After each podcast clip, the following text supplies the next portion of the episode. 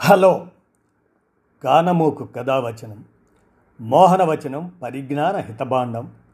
శ్రోతలకు ఆహ్వానం నమస్కారం. చదవతగునెవరు రాసిన తదుపరి చదివిన వెంటనే మరువక పలువురికి వినిపింపబూనినా అది ఏ పరిజ్ఞాన హితభాండమవు పో మహిళ మోహనవచనమై విరాజిల్లు. పరిజ్ఞాన హితభాండం లక్ష్యం ప్రతివారీ సమాచార హక్కు ఆస్ఫూర్తితోనే ఇప్పుడు డాక్టర్ దేవరాజు మహారాజు విరచిత ప్రముఖుల జీవిత విశేషాలు శీర్షికన మానవవాద విప్లవకారుడు ఎంఎన్ రాయ్ గురించినటువంటి విశేషాలను ఇప్పుడు మీ కానమోకు కథ వచ్చిన శ్రోతలకు మీ కానమోకు స్వరంలో వినిపిస్తాను వినండి. మానవవాద విప్లవకారుడు ఎంఎన్ రాయ్ ఇక వినండి. అలుపెరగని సత్యాన్వేషి కమ్యూనిస్ట్ పార్టీ వ్యవస్థాపకుడు ప్రపంచ మానవవాద విప్లవకారుడు ఎంఎన్ రాయ్. తీవ్ర జాతీయవాదంలోంచి ప్రపంచ కమ్యూనిస్ట్ రాజకీయాలతో మమేకమై తర్వాత కాలంలో రాడికల్ డెమోక్రటిక్ పార్టీ స్థాపకుడయ్యారు. ఒక వ్యక్తి శక్తిగా ఎలా మారగలడో తెలుసుకోవాలంటే ఎంఎన్ రాయ్ జీవితాన్ని అధ్యయనం చేయాలి భారతీయుడైన రాయ్ మెక్సికన్ కమ్యూనిస్ట్ పార్టీ స్థాపకుడు పంతొమ్మిది వందల పదిహేడులో ఆయన మెక్సికన్ కమ్యూనిస్ట్ పార్టీ స్థాపకుడు కావడమేమిటి? విచిత్రం అని అనిపిస్తుంది. కానీ అది వాస్తవం. ఆయనలోని నిరంతర భావజాల సంఘర్షణ ఆయన్ని ఏదో ఒక ఆలోచన ధోరణికి కట్టుబడని ఉండనివ్వలేదు. రాడికల్ డెమోక్రటిక్ పార్టీ స్థాపనతో పాటు భారత రాజ్యాంగ చిత్తుప్రతిని కూడా తయారు చేసి ప్రచురించారు. భారతదేశానికి స్వాతంత్రం లభించిన సమయానికే ఆయన నూతన మానవ వాదానికి మేనిఫెస్టోని రూపొందించి విడుదల చేశారు. ఒక జీవితకాలంలో ఒక వ్యక్తి అన్ని పనులు ఎలా చేయగలిగారు అన్నది అంతుపట్టని విషయం. మహామేధావి కావడం నిరంతరం కృషి చేస్తూ ఉండటం దేశం పట్ల సమాజం పట్ల తనకు ఎంతో బాధ్యత ఉందనుకోవటం ఇలా ఎన్నెన్నో కారణాల కారణంగా ఆయన తన కళల్ని సాకారం చేసుకుంటూ వచ్చారు. లేకపోతే ఒకప్పటి నలంద తక్షశిల వంటి బౌద్ధ విశ్వవిద్యాలయాలు నిర్వహించిన పాత్రను తాను స్వీకరించడం ఏమిటి? తను స్థాపించిన ఇండియన్ రెనైజాన్స్ ఇన్స్టిట్యూట్ ద్వారా దేశాన్నే కదిలించడం ఏమిటి? డెహ్రాడూన్లో ఆయన నివాసమున్న చోటు నుండే ఆ సంస్థను నిర్వహించారు. అది ఆ కాలంలో హ్యూమనిస్ట్ హౌస్గా పేరు పొందింది. ఉత్తర భారతదేశం నుండే కాకుండా ఎంతోమంది దక్షిణాది రాష్ట్రాల నుండి కూడా ఆయన అనుచరులు అభిమానులు అక్కడికి తరలి వెళ్ళారు. భారతీయ సమాజంలో మనువాదుల ప్రభావంతో శతాబ్దాలుగా వేళ్ళూనుకొని ఉన్న మతతత్వ భావనకి వ్యతిరేకంగా పనిచేయడమే తన సంస్థ ప్రధాన కర్తవ్యం అన్నారు రాయ్. అందుకే ఎడ్యుకేట్ ది ఎడ్యుకేటెడ్. విద్యావంతుల్ని వివేకవంతుల్ని చేద్దాం అన్న ఆలోచనని ఆయన దశ దిశలా వ్యాప్తి చేశారు. ఆయన ఆ మాట చెప్పి డెబ్భై ఐదేళ్ళు పూర్తి కావచ్చిన ఆ నినాదానికి ఇంకా ఈరోజు కూడా ప్రాముఖ్యం ఉంది. దేశంలో నిరక్షరాస్యులైన మూర్ఖుల కన్నా విద్యావంతులైన మూర్ఖుల సంఖ్య పెరిగిపోతూ ఉండడం మనం గమనిస్తున్నాం. వారితో సమాజం ఒకవైపు రోగగ్రస్తమవుతూ ఉంటే మరోవైపు చదువు లేని సన్యాసులు పరిపాలనా పగ్గాలు చేపడుతూ ఉండటం ఎంత ప్రమాదకరం? రాయ్ పుట్టినప్పుడు పేరు నరేంద్రనాథ్ భట్టాచార్య. అయితే కాలిఫోర్నియాలో ఉండగా అక్కడి నిఘా విభాగాల దృష్టి మరల్చడానికి మానవేంద్రనాథ్ రాయ్ ఎంఎన్ రాయ్గా పేరు మార్చుకున్నారు. అసలైతే నరేంద్రనాథ్ భట్టాచార్యగా ఇరవై ఒకటి మార్చ్ పద్దెనిమిది వందల ఎనభై ఏడున పశ్చిమ బెంగాల్లో ఇరవై నాలుగు ఉత్తర పరగణాలు అర్బేలియాలో ఒక పూజారి కుటుంబంలో పుట్టారు. బాల్యంలో తండ్రి దీనబంధు భట్టాచార్య దగ్గరే సంస్కృతం కొన్ని సనాతన శాస్త్రాలు చదువుకున్నారు. తండ్రితో పాటు మఠాలు ఆశ్రమాలు తిరిగారు. అప్పుడే అతనిలో కొత్త ఆలోచనలు ప్రారంభమయ్యాయి. పద్నాలుగో ఏట వెళ్ళి అనుశీలన సమితిలో చేరారు. అది రహస్యంగా పనిచేసే ఒక విప్లవ సంఘం. కానీ కొద్ది కాలానికే ఆ సంఘం నిషేధానికి గురైంది. ఆ తరువాత జతిన్ ముఖర్జీ నిర్వహణలో నడిచే జుగాంతర్ గ్రూపులో చేరారు. జతిన్ ముఖర్జీని కలవడమే తన జీవితంలో ఒక గొప్ప మలుపు అని తన గ్రంథం చైనాలో నా అనుభవాలనే దానిలో రాసుకున్నారు. పంతొమ్మిది వందల పద్నాలుగులో మొదటి ప్రపంచ యుద్ధం ప్రారంభమైంది.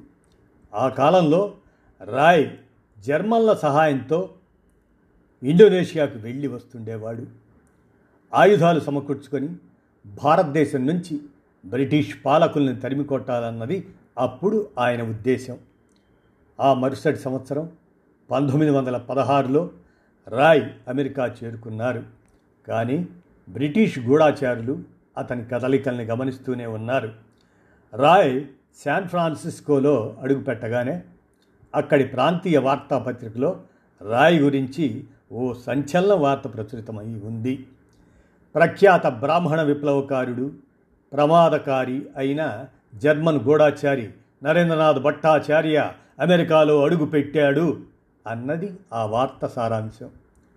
దొరకకుండా ఉండటానికి రాయ్ వెంటనే పోలో అప్పో కాలిఫోర్నియాకు వెళ్ళిపోయారు. అక్కడ పేరు మార్చుకొని మానవేంద్రనాథ్ రాయ్గా చలామణి అయ్యారు అంటే తన ఇరవై తొమ్మిదవ ఏట తప్పనిసరి మార్చుకున్న ఆ పేరుతోనే మానవవాదిగా ప్రపంచ ప్రసిద్ధి పొందారు. అక్కడ స్టాన్ఫోర్డ్ యూనివర్సిటీ విద్యార్థిని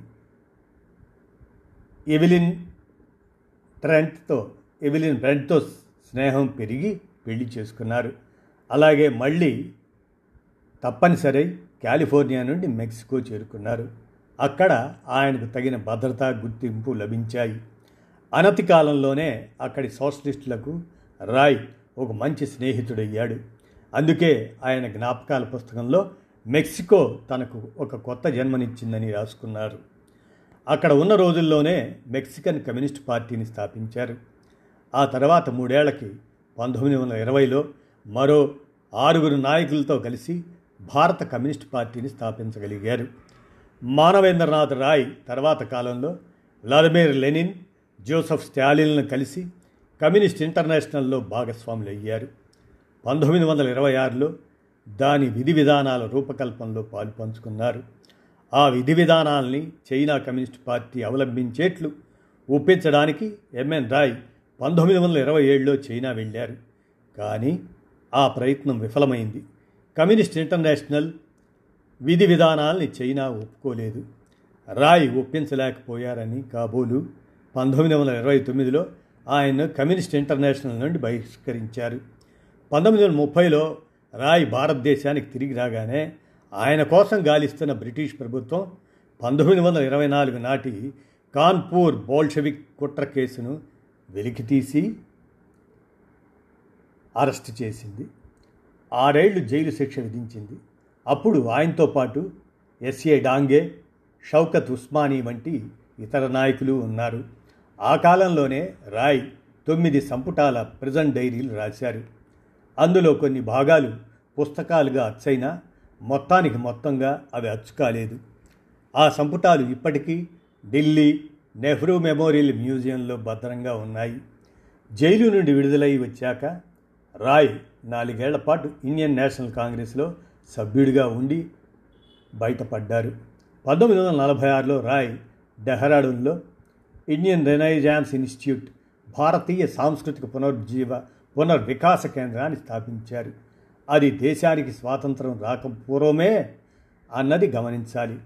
సుమారు డెబ్భై ఆరేళ్ళ క్రితం ప్రారంభమైన ఆ సంస్థ ఆధునిక భౌతిక శాస్త్ర దృక్కోణంలో మానవవాదాన్ని ప్రచారం చేసింది. చారువాక లోకాయుత బౌద్ధ దర్శనాల అధ్యయనానికి వేదిక అయింది. అంతేకాదు ఉపనిషత్తుల భక్తి ఉద్యమాలకు సంబంధించిన చర్చలు చేపట్టింది.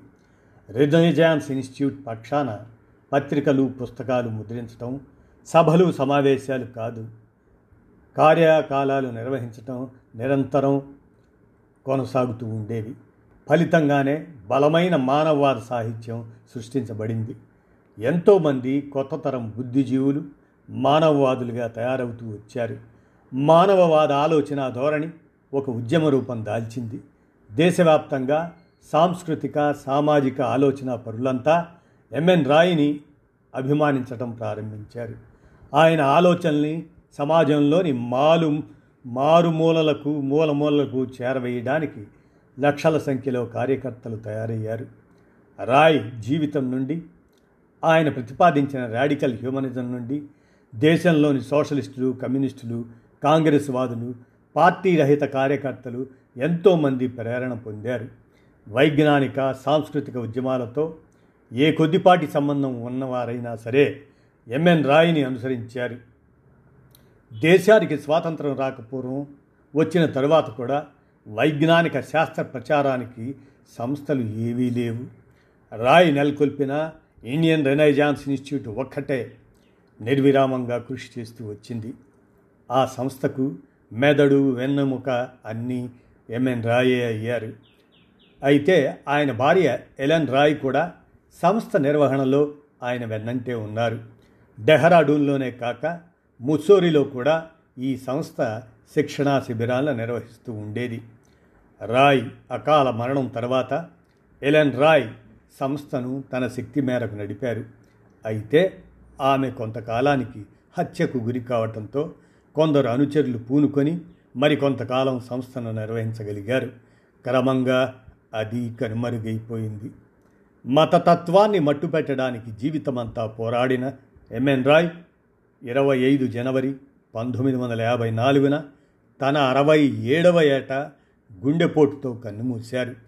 మానవేంద్రనాథ్ రాయ్ పుస్తకాలు చదివితే ఆయన్ను ఆయన ఆశయాల్ని లోతుగా మనం అర్థం చేసుకున్న వాళ్ళం అవుతాము అని కేంద్ర సాహిత్య అకాడమీ విజేత జీవశాస్త్రవేత్త అయినటువంటి డాక్టర్ దేవరాజు మహారాజు విరచిత అంశం మానవవాద విప్లవకారుడు ఎంఎన్ రాయ్ అనే అంశాన్ని కానమోకు కథ వచ్చిన శ్రోతలకు ప్రముఖుల జీవిత విశేషాలు శీర్షిక కింద వినిపించాను. విన్నారుగా? ధన్యవాదాలు.